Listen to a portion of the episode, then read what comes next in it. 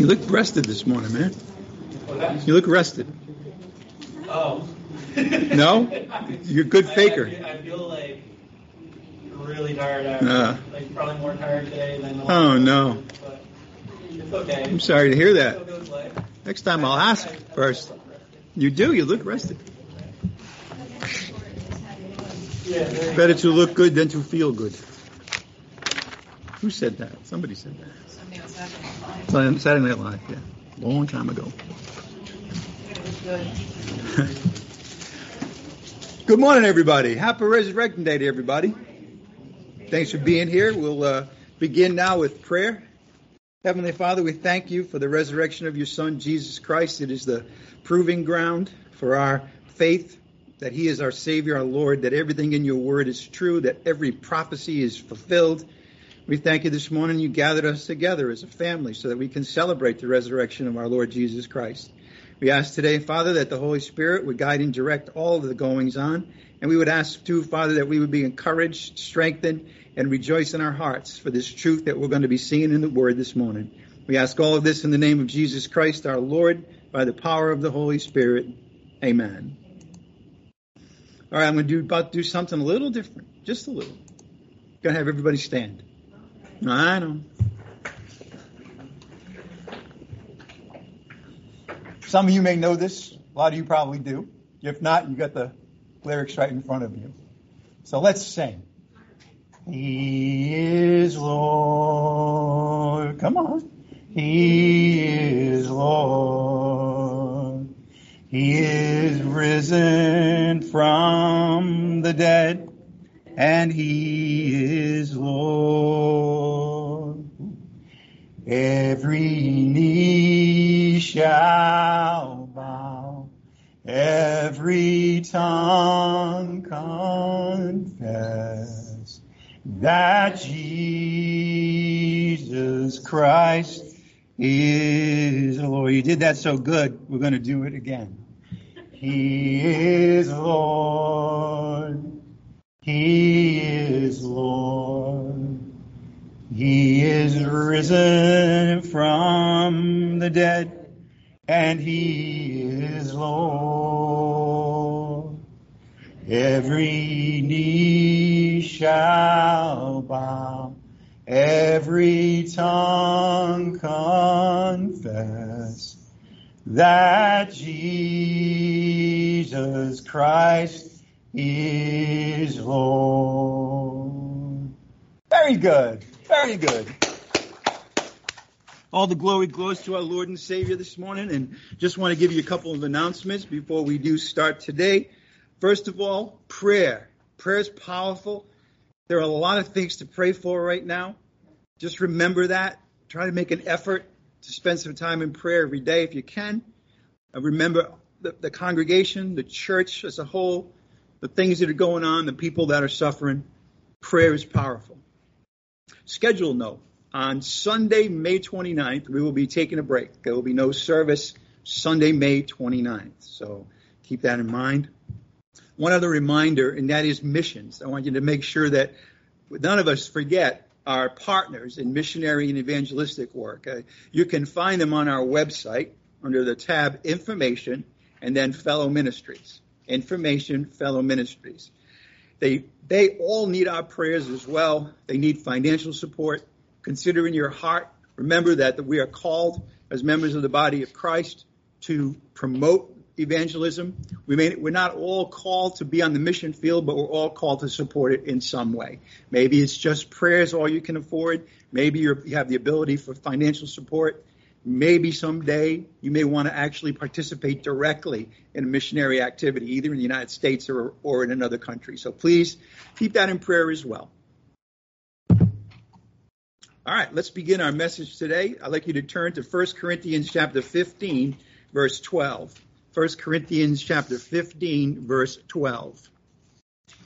This morning, we are going to look at evidence for the resurrection of Jesus Christ. Evidence in God's Word for the resurrection of Jesus Christ. And it's plentiful. And we're going to have, we're just going to scratch the surface in the time we have together today. We're going to begin again in 1 Corinthians chapter 15, verse 12. Now, if Christ is preached that he has been raised from the dead, how do some among you say that there is no resurrection of the dead? But if there is no resurrection of the dead, not even Christ has been raised. And if Christ has not been raised, our preaching is in vain, and your faith is also vain. Again, if Christ has not been raised, has not been raised, then our preaching is vain, and your faith is also in vain. If Jesus Christ was not raised from the dead in a human body, then we should all go home. We should throw out our Bibles and apologize for ever preaching the gospel because it would have turned out to be a big lie. Christianity stands or falls with the truth of the resurrection of Jesus Christ. Christianity stands or falls with the truth of the resurrection. Disprove it, and you've debunked Christianity. That's how important it is. But if he, in fact, was raised from the dead, as he said he would, then everything else he said was also true, and everything else in the New Testament is true also. So this morning we are going to examine some, just some of the evidence for the resurrection of Jesus Christ. And you know, what? you might be asking yourselves a question right now: Should we even should we even address this at all? After all, isn't the resurrection a matter of faith? Well, as it turns out, proving that Jesus really died, that he was really buried, and was raised from the dead, leaving behind an empty tomb, is a profoundly evangelical pursuit. Big words. What does that mean? It's mean it, it means it's a central aspect of witnessing the gospel. Because while we as believers right? We we know what we believe. We understand that every word in the Bible is God breathed, but the unbeliever doesn't. And so this one event, the resurrection of Jesus Christ, to be able to prove that, to be able to prove that Jesus really died, was buried, and was raised from the dead, leaving an empty tomb behind, again, is a profoundly evangelical pursuit. Don't take my word for it, though. Paul thought so too. I'd like you to turn to Acts chapter 17. Acts chapter 17, providing proof, providing evidence for the resurrection of Jesus Christ. Turns out to be critical for us to witness. Now, it won't always be an issue, but it's always something we want to tell people anyway. What, how we know in the Word of God that he in fact was raised from the dead and how the records in the Word of God, the documentation in there, is strong. And it's stronger, as we'll see, than just about anything else that was ever um, described in the ancient times about the death of a person. And of course, in Jesus' unique case, the resurrection. Look at Acts chapter 17, verse 2. And according to Paul's custom, he went to them and for three Sabbaths reasoned, notice this, for three Sabbaths, reasoned with them from the scriptures. He didn't just magically come in and, and say, Jesus is, is the Savior, and then walk away. Notice, he spent three Sabbaths reasoning with them from the scriptures. And notice verse 3 explaining, giving evidence that the Christ had to suffer and rise again from the dead, and saying, This Jesus, who I am proclaiming to you, is the Christ. Paul thought that it was important to provide evidence that Jesus suffered and was risen from the dead. You know, Luke thought so too. Please turn to, oh no, yeah, please turn to Acts chapter 1. Go back. Very beginning of the book of Acts shows that two people also, in addition to Paul, thought it was, it was important. Luke, the writer of Acts, and Jesus, the one, the one he's going to talk about right at the beginning of the book of Acts, Acts 1 1 to 3. Let's read that together. The first account I composed, Theophilus, about all that Jesus began to do and teach until the day when he was taken up to heaven, after he had, by the Holy Spirit, given orders to the apostles whom he had chosen to these he also presented himself alive. Evidence, proof that he was raised from the dead. He presented himself alive after his suffering. Notice this, by many convincing what? Proofs Luke thought it was important to be able to pr- prove that Jesus Christ was raised from the dead, and Jesus did too. Because here he's talking about what Jesus did. Verse 3 Jesus also presented himself alive after his suffering by many convincing proofs, appearing to them over a period of 40 days and speaking of the things concerning the kingdom of God. We're going to see this morning that the Bible records at least 11 different appearances of the risen Christ to people in the 40 days between the time he rose from the dead and ascended into heaven. 11 different events. We're going to see that hundreds of people witnessed the risen Christ. Hundreds. And in many cases, we know their, we know their names. The people then knew their names, and many of them were still alive 20 years later. So they had ample opportunity to talk to these people, interview these people, if in fact they themselves hadn't been a witness and hadn't had a visitation from the risen Christ. A man named Wilbur Smith said this We know more about the details of the hours immediately before and the actual death of Jesus than we know about the death of any other one man in all the ancient world. Let me say that again. We know more about the details of the hours immediately before and the actual death of Jesus than we know about the death of any other one man in all the ancient world. We also have an incredible amount of detailed, notice the words, detailed, reliable evidence. It wasn't hearsay. It wasn't mystical. It was very factual, historic, the documentation. Now remember, who documented the resurrection of Jesus Christ? Well, for starters, all four writers of the Gospels did at different times, different locations, different backgrounds. Of course, Luke in the book of Acts did. Peter did in his ministry. That's documented in the book of Acts. Paul did. Peter in his letters. And so what am I saying? We have a wealth of record now, now the thing about it is, yes, we as, as believers in Christ realize that every word in the Bible is God breathed.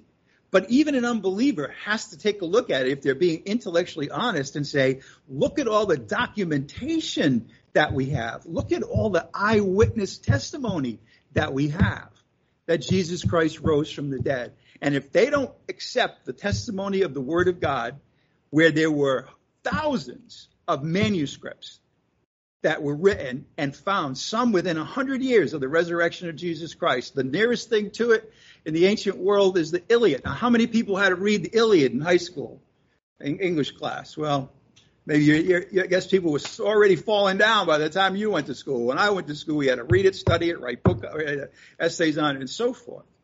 Well, nobody questions whether the Iliad was written. Nobody. And yet, you want to know something? There are only about 600 manuscripts. And that's the best documented book other than the Bible, other than the New Testament. And the first one that they found was, was, was, was actually copied 500 years after the original penning of the Iliad. I could say the same thing about all the records of all the, all the, all the Caesars in the Roman Empire. Nobody questions those records. So, so if that's the case, how can anybody question thousands of manuscripts written by different people, many of whom claim to be eyewitnesses to this event. Think of it. We have an incredible amount of detailed, reliable evidence that Jesus was raised from the dead on that third day. That tomb was empty. Now, there are at least 14 categories of evidence. 14, not 14 pieces, but categories of evidence for the resurrection of Jesus Christ. In our short time together this morning, there's no way we can go through all 14. That would take weeks. So, in our short time together this morning, we're going to look at three of those 14 categories. Now, in each category, there are specific pieces of evidence within the category. We're going to look at three. All right, turn now to 1 Corinthians. We've been there already this morning, chapter 15. And we're going to start now in verse 3. Back up, we were already later in that letter, but in that chapter, but now we're going to be in 1 Corinthians chapter 15, verse 3. I want you to notice how this is Paul, of course, writing to the Corinthian church. By the way, he wrote the letter of 1 Corinthians, excuse me, about 20 years a little bit more than 20 years after the resurrection of Jesus Christ. This is what he said, writing to the Corinthians. For I delivered to you, and notice the next three words, at, for as of first importance. There was nothing more important for them to know than what he's about to write, which I received. Now, we're looking at the book of Galatians in our, in our, in our weekly scripture study on, on, on text. And we know that when it says that that he, that he also received, it means he received it as a direct revelation from Jesus, as well as reports from many different people. He's writing 20 years after. He had already had an opportunity to sit down with the apostles who themselves were eyewitnesses of the resurrection. He was also a witness of the resurrected Christ. He had probably three or four separate appearances of Jesus that we know of that are documented. So he again is a reliable witness, and he said, I delivered to you as of first importance what I also received. What? That Christ died for our sins according to the scriptures, and that he was buried, and that he was raised from the dead on the third day according to the scriptures. You see, today we're going to look at our scriptures. In, in other words, the gospels primarily. But, but in, when Paul was writing, he was talking primarily about the prophecies of the Old Testament. You see, that's another witness, as it were, indirect, not an eyewitness because they came hundreds of years. But what is direct was the fact that Jesus also fulfilled all the prophecies about him that were in the Old Testament. That's another level of witness we don't have time to get into today. Again, that, that Christ died for our sins according to the scriptures, that he was buried, and that he was raised on the third day according to the scriptures. And then look at verse 5 and that he appeared to Cephas, then to the 12. Now, now this goes on for another three verses talking about witnesses, but I just want you to see the categories here. Okay, Christ died and he was buried. He was raised on the third day, and he appeared to many, many different witnesses. And of course, that's the gospel message. That's why it's of first importance. But notice who the witnesses were of. They were of the resurrection of Jesus Christ. Okay, so, so the gospel message, the one thing, the resurrection of Christ, is what all the, the, the evangelists focused on. If you read through the book of Acts, you will find again and again and again that when, when, when evangelists like Peter and Paul first went to some people, the very first thing they convinced them of was that Jesus Christ is the Messiah who was raised from the dead. It's striking. I know one time when I looked through the book of Acts, I was really struck by that. I expected them to talk about the death of Christ, but, but they zoomed right in on the resurrection. That tells us a lot about the importance of the fact of the resurrection to any kind of gospel preaching. The gospel message is supported by overwhelming evidence. All right, we're going to look at three categories this morning. We're going to follow the script, as it were, the map that Paul gives us here in 1 Corinthians 15, verses 3 to 5. Number one, Jesus really died and was buried in a known, accessible tomb. Again, Jesus really died. We're going to see overwhelming evidence for that. And that he was buried in a known, accessible tomb. In other words, it was documented exactly, exactly where the tomb was. It was accessible. We know that because when he was raised from the dead, there were people who came and knew where it was already Mary, Magdalene, and, and the apostles and so forth. The, we're going to see that the Roman soldiers guarding the tomb obviously knew where it was, and they went back and reported that it was empty. So it was very well known the location of the, of the, of the tomb that Jesus was buried in. That's the first thing we're going to look at, first category. The second one, that tomb was empty on the third day. It was empty on the third day.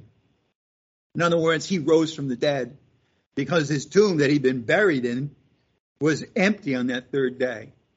There's overwhelming evidence that that tomb was empty. I want you to think about that overwhelming evidence that that tomb was empty. And in 2,000 years, no credible person pointing to the facts has ever been able to dispute that fact, as miraculous as it is. That the tomb that Christ was buried in was empty on the third day when he was raised from the dead as he promised that he would.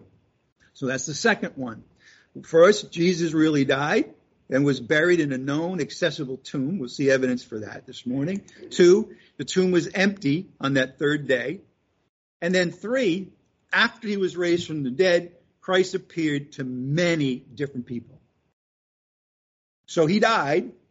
Okay, there were there were a lot of fraudsters and critics that wanted to say he didn't really die. You see, he may have been badly badly wounded, but he didn't die, and therefore he was able to be moved, and and therefore that that's why the tomb was empty because he was never in it. See, there's a whole set of lies about that. So we're going to show this morning, first of all, okay, that he definitely died and was buried.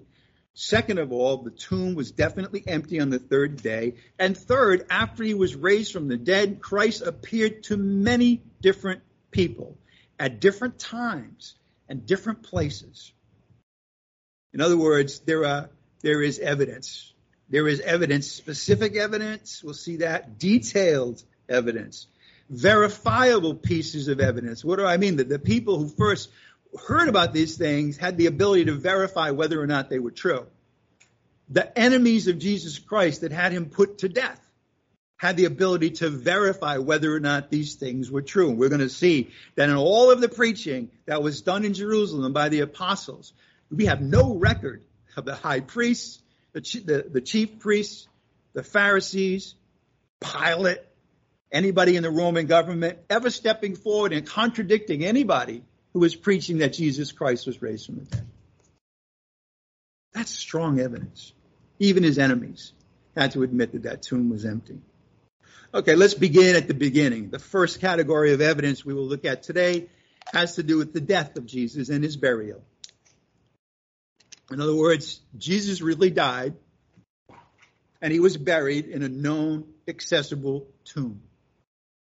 I want you to place yourself today as if you were a member of a jury who was listening to the arguments of an attorney that was going to prove three points and then conclude that based on those three points, Jesus Christ was, was raised from the dead on the third day. Point, the first one, Jesus really died and was buried in a known, accessible tomb. Let's look at Gospel Luke, verse chapter 23, starting in verse 46. Luke chapter 23, starting in verse 46. We're going to go to all four Gospels this morning. Again, just to reinforce the idea that it wasn't one witness that wrote a whole book about Jesus Christ's life, but especially death, burial, and resurrection. All four Gospels spend a big chunk of the book documenting the death, burial, and resurrection of Jesus Christ in specific detail. We'll start with Luke. Luke chapter 23, starting in verse 46. Jesus is on the cross. He's about to die. And Jesus, crying out with a loud voice, said, Father, into your hands I commit my spirit. Having said this, he breathed his last. Now, when the centurion saw what had happened, he began praising God, saying, Certainly this man was innocent.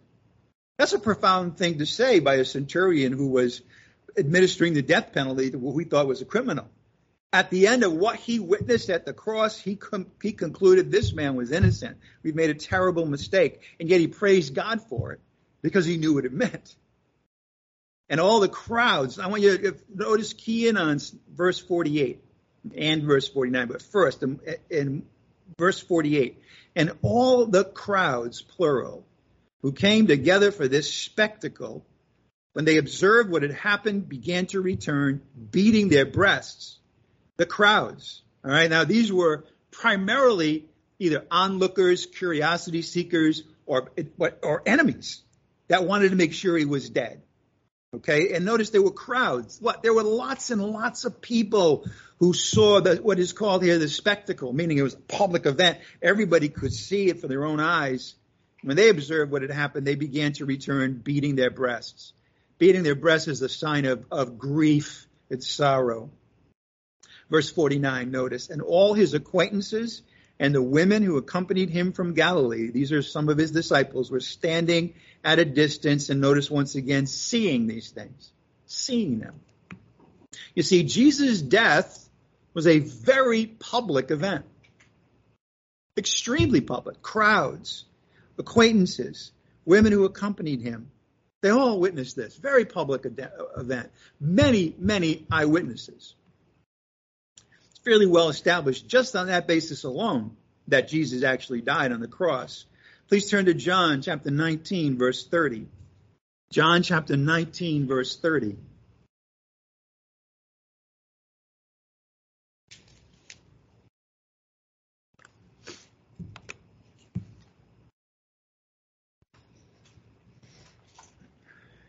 Here we find John documenting the same moments. And then what happened after. John chapter 19, starting in verse 30. Therefore, when Jesus had received the sour wine, he said, It is finished. And he bowed his head and he gave up his spirit. Then the Jews, these are his sworn enemies because it was the day of preparation, so that the bodies would not remain on the cross on the Sabbath, for that Sabbath was a high day, asked Pilate that their legs might be broken and that they might be taken away. What's going on here? Well, the Jews didn't want the, the bodies on the cross at sundown. And so they, they, they asked, they requested that those bodies not remain on the cross. And then the soldiers came and they broke the legs. Now, now, I don't want to get into details about the crucifixion, but the way you ultimately died of crucifixion was either a heart attack of sorts, or you couldn't breathe anymore, or one and then the other. So if you cut somebody's legs off, which itself is a is a or broke them anyway, broke them, not cut them off, then the body would just go boom, and they and within minutes they would be dead, and that they might be taken away verse 32. Notice the detail. So the soldiers came and broke the legs of the first man and of the other who was crucified with him. But coming to Jesus, notice next, when he, they saw that he was already dead, they did not break his legs.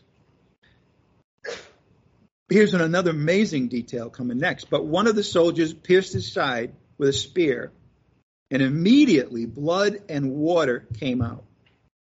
And he who has seen has testified. Notice the words, saw and testified. And his testimony is true. And he knows that he is telling the truth. Why? So that you, the reader of this gospel, also may believe. It's a profoundly evangelical thing to do to give overwhelming evidence about the death, burial, and resurrection of Jesus Christ we have very credible eyewitness testimony here about these things that, that he, he breathed, he, he had his spirit. He said I, he gave it up, meaning he died. The soldiers came and they were, they were going to break the legs of the three men on the cross so that they would clearly die. That when they came to Jesus, they didn't have to because they had seen that he was already dead. And then one of the soldiers pierced his side with a spear. Jesus is there. He sees it. What does he see? I mean, Jesus. John is there. Jesus was there too. And immediately blood and water came out. By the way, that showed that the blood was already separated, right, from the serum and the blood clots. Okay? He who has seen has testified, and his testimony is true, and he knows that he's telling the truth, that you may also believe. The apostle John was there. He saw these things and he presented this evidence so that readers would believe. I want you to notice something about who was there. He, Jesus was put to death by professional executioners. And that was their job to make sure that the criminal, as they thought it, was dead. If they didn't do their job, they might have been the next people to be on the cross. That's how important it was that they that they did their job that they could certify that in fact, yes, they we, we put them to death. That was their job to make sure he was dead. And they did their job. The Roman soldiers stayed until they determined that Jesus was physically dead. Now, about that blood and water coming out of his side, turns out, according to medical experts that know these things, that the blood and the water that flowed out of Jesus' side is exceptionally strong medical proof of death of death. So that's another thing. All right. By the way, John perhaps didn't have didn't have any medical training. Luke did. John didn't, and so he was just reporting what he saw. You see, later on, people who knew about how bodies, you know, how, death and what were signs of death, they looked at that and said, "Well, there's clear evidence that Jesus was dead." All right, let's continue in the Gospel of John now. Go to verse 38 of John 19.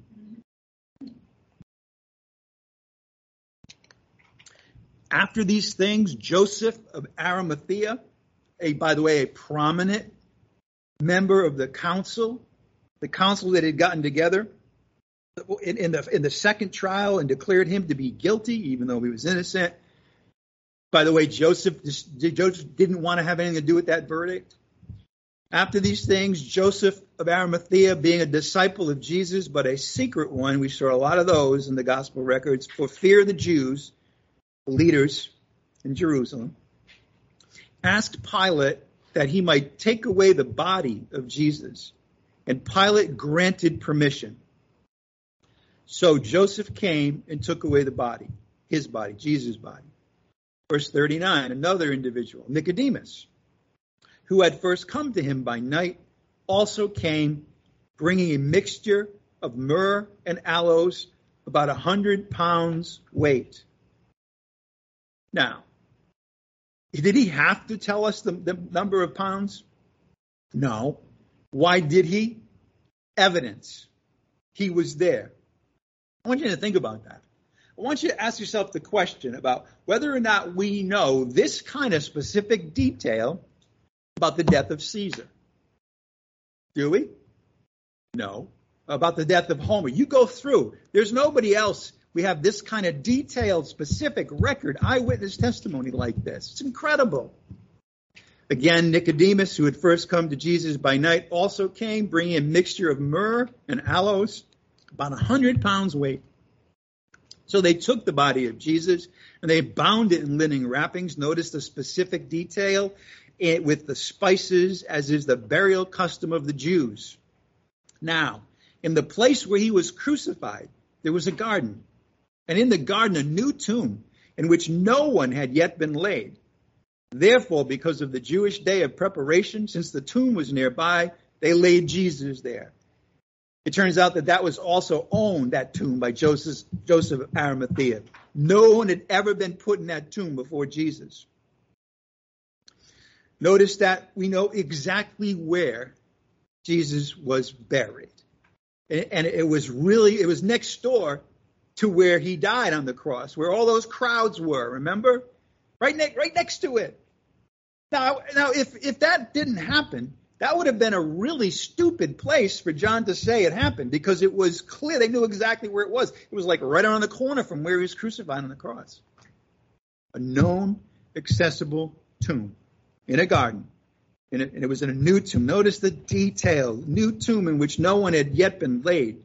And therefore, because of the Jewish day of preparation, they had to bury the body before sundown. Since this tomb was nearby the cross, they laid Jesus there. Now, I want you to think about who these two men were. Because, because John names them. Now, that was sort of a daring thing to do, although it was many years afterwards. But he named the people. And you know, it was, it was, again, it's credible because why would Joseph and Nicodemus want anybody to know? After all, the Romans, the powerful Romans, had just put this man to death. They probably would have preferred, or if they weren't, if they didn't understand the significance, they would probably prefer that they were anonymous. But they're not. And John knows exactly who they are, named names. Now, I don't know if Joseph and Nicodemus were still alive 20 years later, but they certainly were weeks later, months later. Anybody could have talked to them.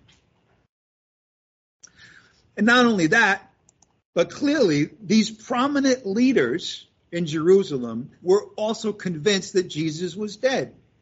After all, what did they do? They asked for the body. Now, if he weren't dead, that would have been an interesting, right, interaction. Right? We're going to bury you. Oh, no, you're not. Right? They were, they were convinced that he was dead. After all, you don't bury a person that you think is alive. They used the burial customs of the Jews right? Further evidence, they were convinced that Jesus was dead. and they placed him in a tomb and buried him according to the Jewish custom. And as we've seen, John gives specific detail, verifiable. It was very specific. It wasn't general. He was buried somewhere in Jerusalem. Right? It wasn't it wasn't just a blanket statement without any detail. Lots of details. The number of pounds of myrrh and aloes, exactly where the tomb was, the fact that it had never been used before. Amazing detail about the burial of Jesus. We know who owned the tomb. We know its age. We know its location. We know that the myrrh and aloes that they used to wrap the linen wrappings and hold them together, the spices weighed about 100 pounds. I want to ask you a question. If you have had somebody in your life who has died, my condolences, but I want to ask you a question. Could you recite this many details about what happened at the gravesite? Could, could you? I couldn't. This is amazing detail. The owner of the tomb, the age of the tomb, the location, that the fact that that the, that they wrapped him with with these spices and how much they weighed, incredible. And that's just not John was not the only one. I'm not. We don't have time to go there. I've given you the scripture. You can go read it for yourself. Mark 15 verses 42 to 47. Mark gives us additional details about the burial of Jesus. He tells us that the tomb had been hewn out in the rock. We know exactly the sort of tomb it was. He tells us that a stone was rolled against the entrance of the tomb, and he named other witnesses who could also testify to all these facts of the burial of Jesus Christ. Please turn to Matthew chapter 27, verse 62.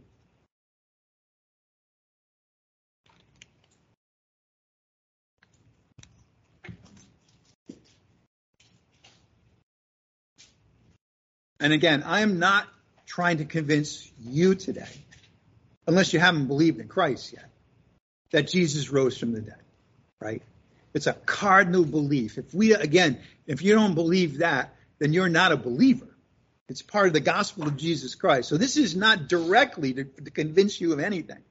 What it is to do is to get, make sure you're armed with the facts so that, that you can be another witness of the, of the overwhelming evidence that Jesus Christ rose from the dead. Matthew 27, verse 62. Now, on the, on the next day, the day after the preparation, the chief priests and the Pharisees gathered together with Pilate.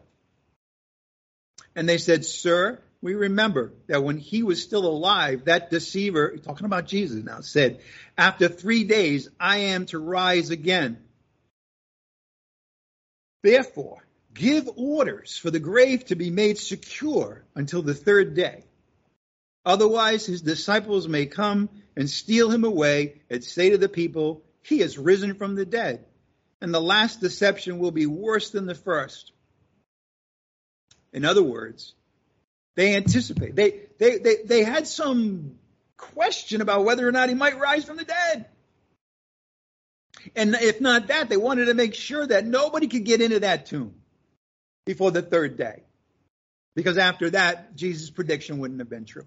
And so, and they, their theory, I don't know how much they believed it, but their theory that they gave to Pilate was that, you know what, if we don't do this, the disciples may come and steal him away and then tell people he was risen from the dead. By the way, that's one of the favorite lies that still gets told from people who are skeptics. And yet here we have his enemies unwittingly giving some of the strongest evidence that Jesus rose from the dead. So Pilate said, You have a guard. He gave him a Roman detail, probably four soldiers. Make it as secure as you know how. And they knew how. And they went and they made the grave secure. Nobody was getting out of that grave. Huh, so they thought. And along with the guard, they set a seal on the stone. That seal was a, was, was a statement of the Roman Empire that if anybody broke that seal, you have just broken the law of the of the Romans. Okay. The enemies made sure that his disciples could not steal the body and claim he was risen from the dead. So, when the tomb was found empty, it turns out that these guys had unwittingly provided some of the strongest evidence that Jesus rose from the dead. How about that? Even his enemies. You can do nothing against the truth. only for the truth. So that's the first. I provided evidence to you that Jesus died and was buried in a known, accessible tomb. Number two, that tomb was empty on that third day. That tomb was empty on that third day. We're going to see that even his enemies, reluctantly to be sure, admitted this. His enemies admitted that that tomb was empty on the third day. All the evidence that exists concerning the tomb that Jesus was buried in, all the evidence says that on the first day of the week and thereafter, that tomb was empty. And the empty tomb is a dramatic witness to the bodily resurrection of Jesus Christ. I'd like you to turn to the Gospel of John, chapter 20, verse 1. The Gospel of John, chapter 20, verse 1.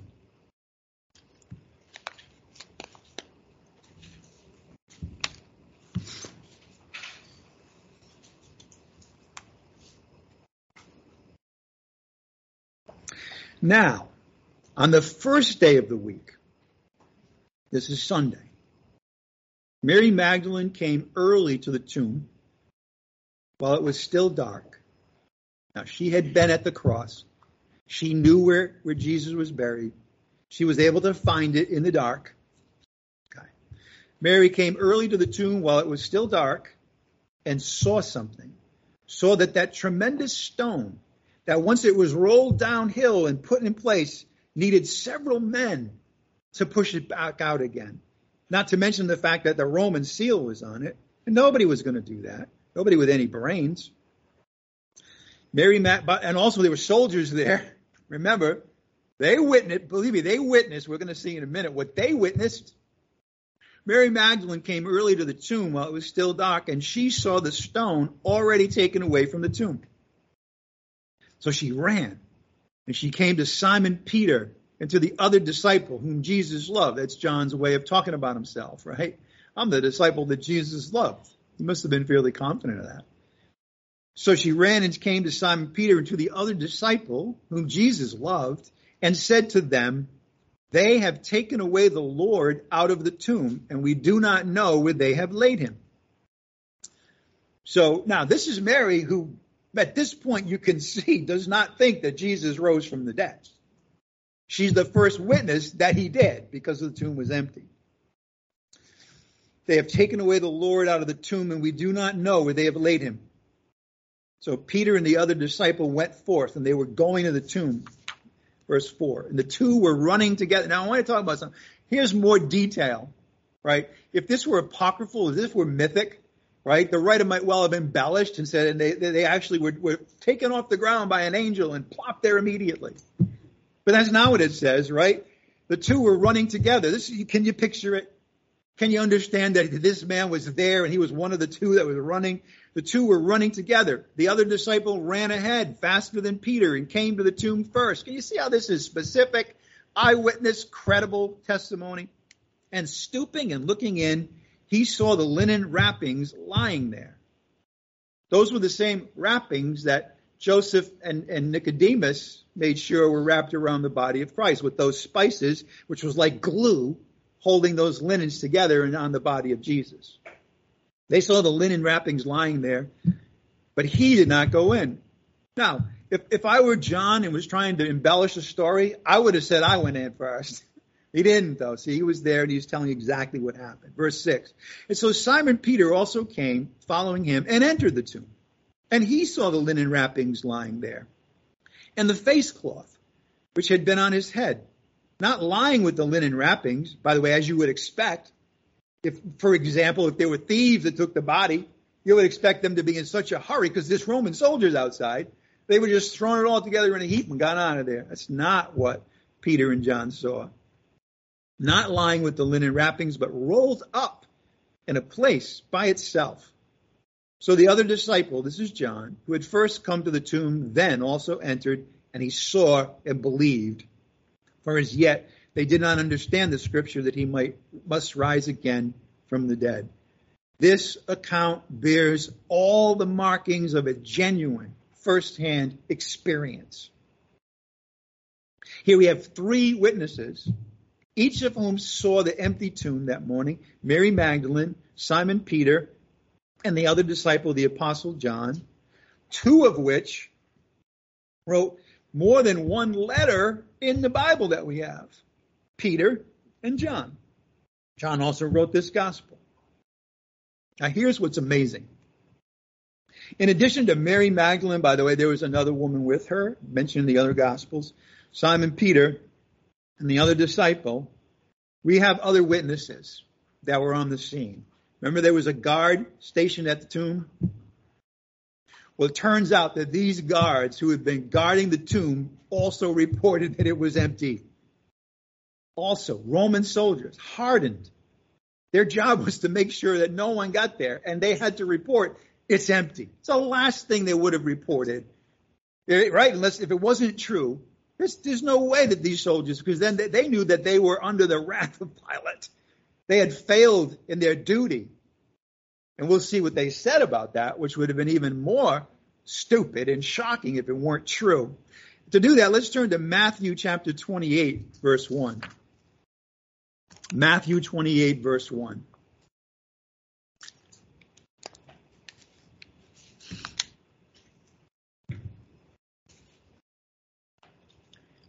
Now, I hope I don't spoil the suspense, but these, these guards were going to later on run into the city of Jerusalem, go to the chief priests, and report everything that had happened. And in verses 1 to 4, we get to see what really happened. All of this, I want you to think about that. All of these things, the soldiers went back and reported. These things happened. Look at verse 1. Now, after the Sabbath, as it began to dawn toward the first day of the week, Mary Magdalene and the other Mary came to look at the grave. Now watch this. And behold, a severe earthquake had occurred. For an angel, these are things that the soldiers later reported. A severe earthquake had occurred, for an angel of the Lord descended from heaven and came and rolled away the stone and sat upon it. Can you see that's pretty specific too? Can you picture it? It's it's vivid vivid things that that that that, that uh, Matthew was reporting, and that the soldiers went back and said to. An angel sat, rolled away the stone and sat on it, and his appearance was like lightning, and his clothing as white as snow. The guards shook for fear of him and became like dead men. That's what actually happened. go forward to verse 11 now.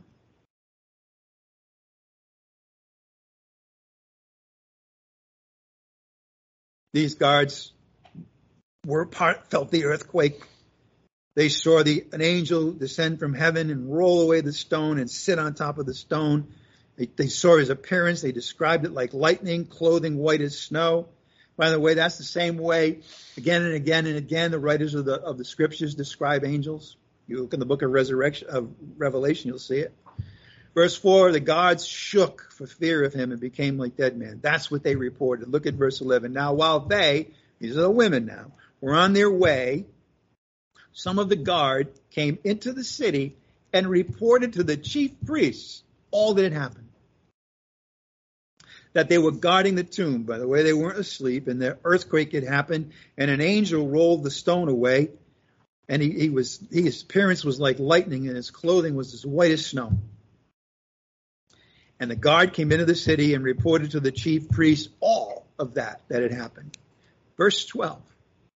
And when they had assembled with the elders, chief priests and the elders, and consulted together, they gave a large sum of money to the soldiers. That's called a bribe. It's called a bribe. And they said, You are to say, His disciples came by night and stole him away while we were asleep.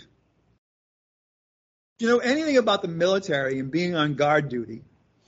If you if they find that you were asleep, you've had it. All right, but they, but but they were the, the chief priests and the elders were so desperate about this. What are we going to do now? We have Roman soldiers declaring that the tomb was empty. There's only one thing we can do. How much money do we have today? Now that would have been hard for the chief priests and the Pharisees to do, you know. Mean, they were pretty cheap, right? They were used to taking money, not giving it. They, let's get a large sum of money and bribe these guys. It's the only way we can figure out how to stop this story, this these facts from getting out. And and they told them what to say. Say that his disciples came by night and stole him away while we were asleep. Really?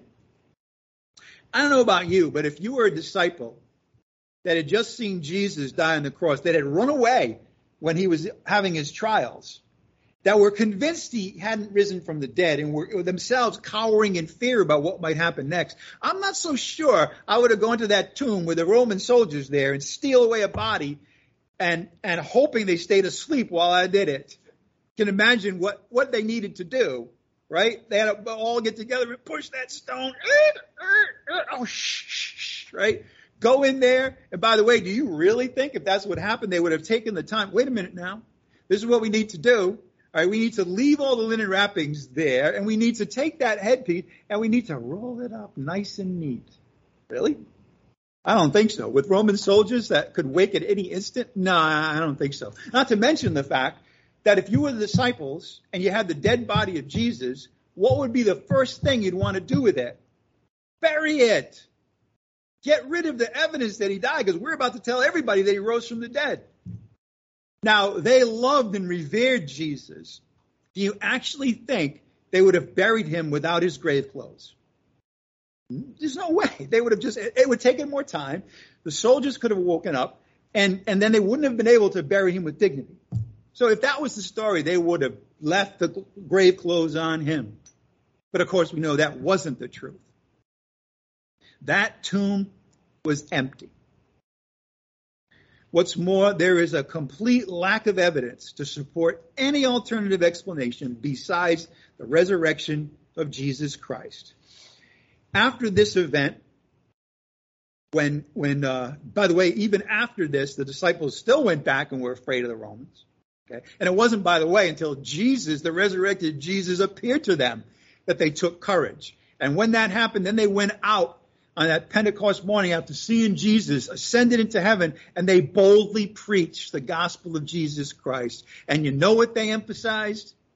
The resurrection of Jesus Christ in Jerusalem, where all the enemies were. And, and, and if they, if, that had been a fraud, then they would have, they would have understood by that point that the soldiers knew it, they woke up and knew what had happened and the Romans would have been onto them, and the chief priests would have been onto them, and now they wouldn't have lasted 10 minutes.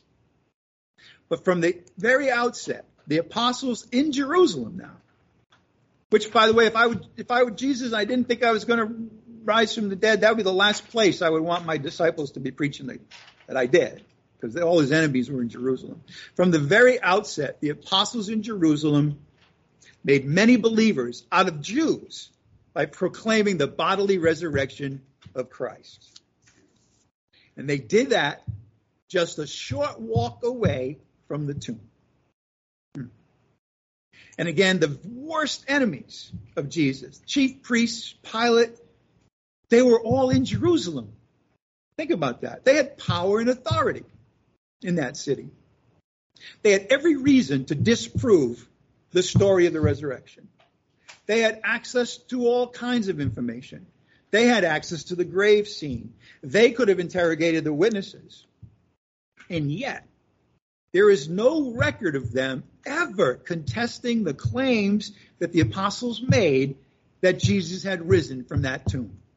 His sworn enemies, power, access to information, access to the tomb, could have interrogated the eyewitnesses. Never did any of them stand up and dispute the apostles when they said Jesus had risen from the dead.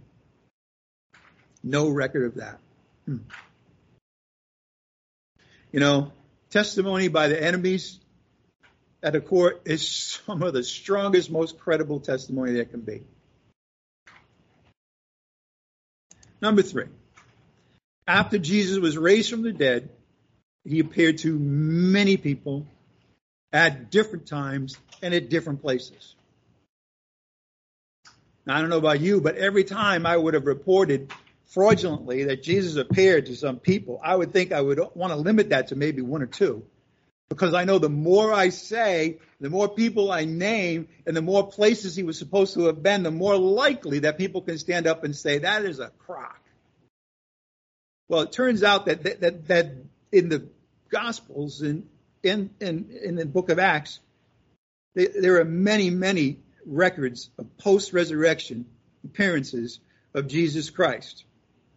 That was the thing that convinced his followers that he had actually risen from the dead. I mean, it's pretty pretty strong. I don't know about you, but if somebody that said he was going to rise from the dead on the third day, and it was the third day, and he shows up in my living room, I would have said, "Yeah, I think he did." right? Well, it turns out too that the, that the New Testament documents that there were over 500 people who witnessed one or more of these post-resurrection appearances of Jesus Christ. Let that sink in. Over 500 people stood up and said, Yes, we too saw him. He was risen from the dead. All kinds of different people. I'd like you to turn to 1 Corinthians as we close this morning, chapter 15, verse 5.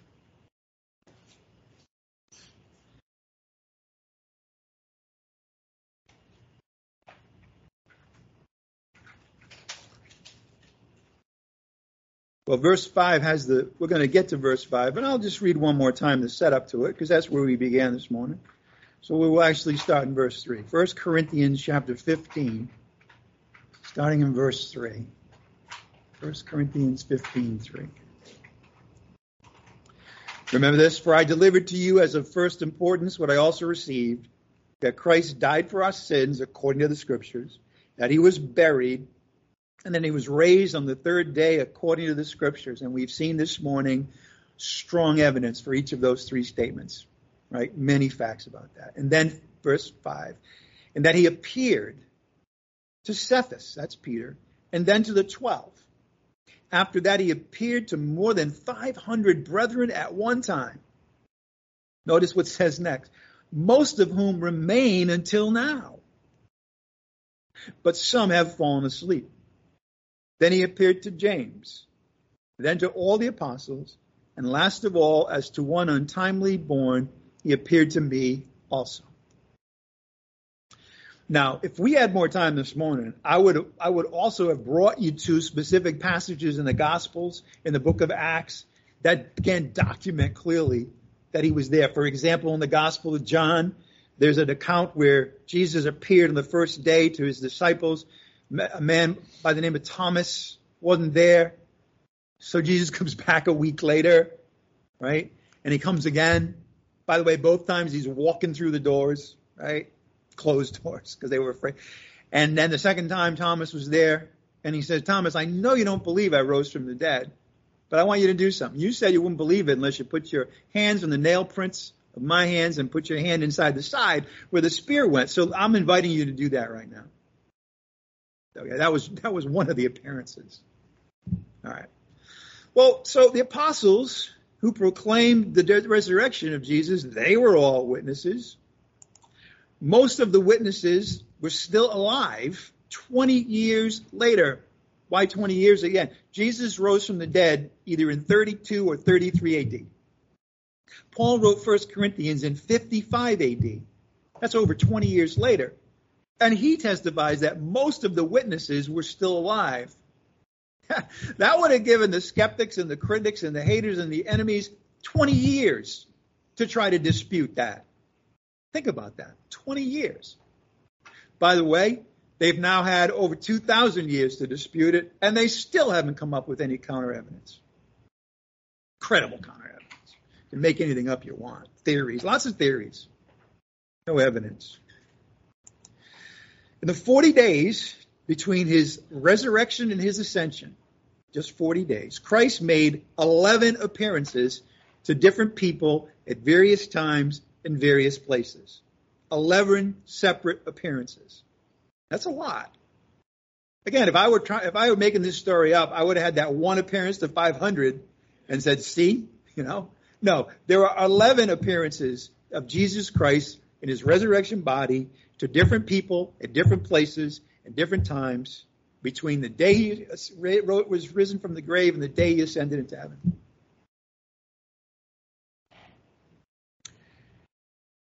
I want to conclude this morning with a statement that this man made. I don't expect you to know who he is. I'll tell you who he is. His name was Charles John Darling. He briefly served as the Lord Chief Justice of England.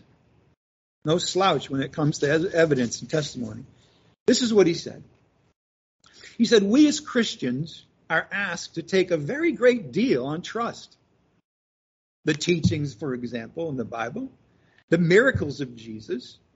And if we had to take everything on trust, I, for one, as, as, a, as a judge, would be skeptical. The crux of the problem here is whether Jesus was or was not what he proclaimed himself to be. That must surely depend upon the truth or otherwise of the resurrection. And on that greatest point, we are not merely asked to have faith. In its favor as living truth, the resurrection exists such overwhelming evidence, positive and negative, factual, circumstantial, that no intelligent jury in the world could fail to bring in a verdict that the resurrection story is true. How about the jury today? Have you come to the same conclusion? I hope so. Well, amen to that. He's risen from the dead. And happy resurrection day to everybody. Let's close in prayer. Heavenly Father, thank you so much for providing all of this evidence, all of this testimony from so many sources. We know that there's, we have, we know the details, verifiable, of the death of Jesus, a very public event. We know that he was buried. We have details about that, including where the tomb was and how many pounds of myrrh and aloes were used. We thank you for the, for the evidence that that tomb was empty on the third day, and the evidence, furthermore, that, that Jesus, your Son, in his glorified resurrection body, made over made 11 appearances to over 500 people. But Father, most of all, we thank you that the gospel of Jesus Christ is true and its in totality, and that by preaching that gospel, whosoever believes in Jesus Christ will never perish but have eternal life. We ask you this morning, Father, that we would be able to be as bold as the apostles were once they had seen the resurrected Christ, even though we have not seen and yet believe, so that we too would be able to boldly proclaim the truths that we've looked at this morning. We ask it all in the name of Jesus Christ our Lord, by the power of the Holy Spirit. Amen. And with that, you're dismissed. Enjoy the rest of your resurrection day. And hopefully, a lot of you can be here again Thursday evening when we have our Bible study. Take care.